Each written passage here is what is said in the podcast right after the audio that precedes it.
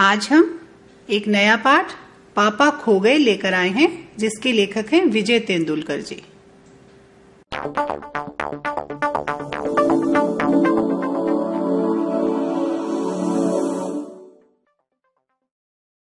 पाठ इस तरह से है।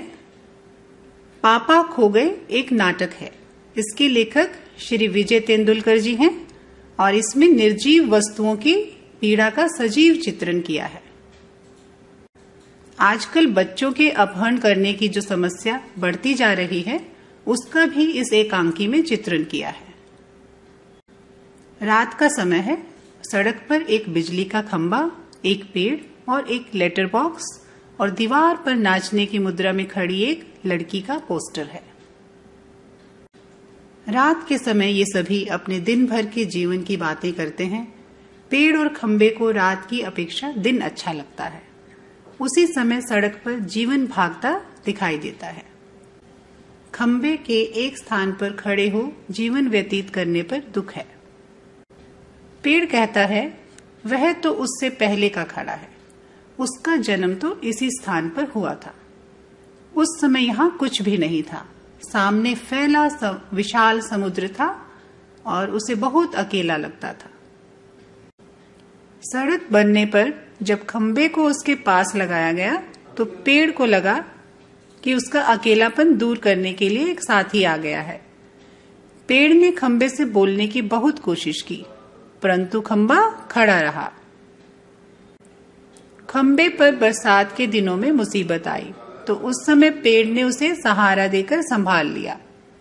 उस दिन से दोनों में दोस्ती हो गई।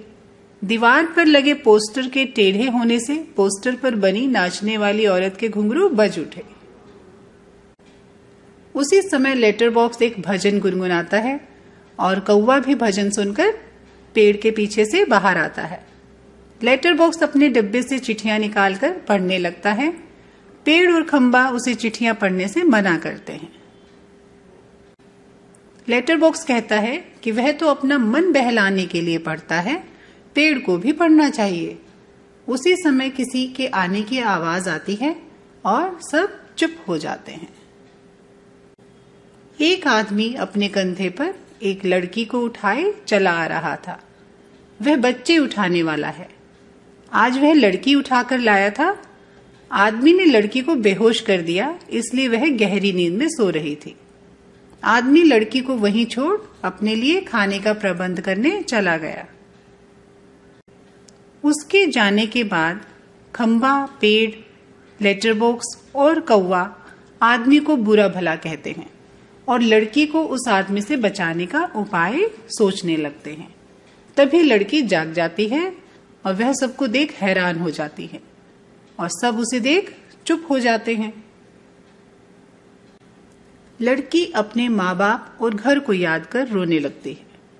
लेटर बॉक्स से चुप नहीं रहा जाता। वह लड़की से उसके घर का पता पूछता है। लड़की को पता मालूम नहीं था।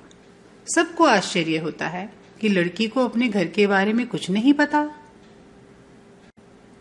लेटर बॉक्स लड़की को बताता है कि वे लोग भी इंसानों की तरह बात करते हैं। लड़की उन लोगों से घुल मिल जाती है, वे आपस में खेलने लगते हैं।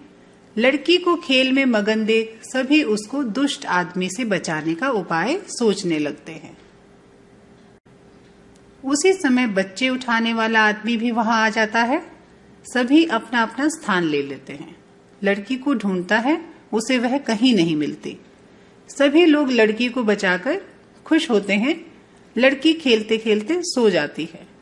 सब उसके बारे में सोचने लगते हैं कि उसे घर कैसे पहुँचाया जाए।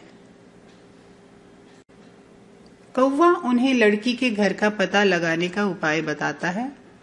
पेड़ और खंबा लड़की के ऊपर इस प्रकार टेढ़े हो जाएँगे कि जिससे लगे कि यहाँ कोई दुर्घटना हुई है। खंबा कहता है, यदि फिर भी यहाँ कोई नहीं आता, तब क्या होगा? कौआ लेटर बॉक्स को एक संदेश लिखने को कहता है। कुछ देर बाद सुबह हो जाती है। खंबा टेढ़ा खड़ा है। पेड़ लड़की के ऊपर झुका हुआ है। कौआ काव काव कर रहा था। पोस्टर पर बड़े बड़े अक्षरों में पापा खो गए हैं लिखा था। नाचने वाली लड़की की मुद्रा उस बच्चे की थी जिसके पापा खो गए थे। अंत में लेटर बॉक्स सबका ध्यान अपनी ओर खींचता है। वह सबसे कहता है कि जिसे भी लड़की के पापा मिले, उन्हें यहाँ पर ले आए। अगले भाग में हम एक नया पाठ चिड़िया की बच्ची पढ़ेंगे। धन्यवाद।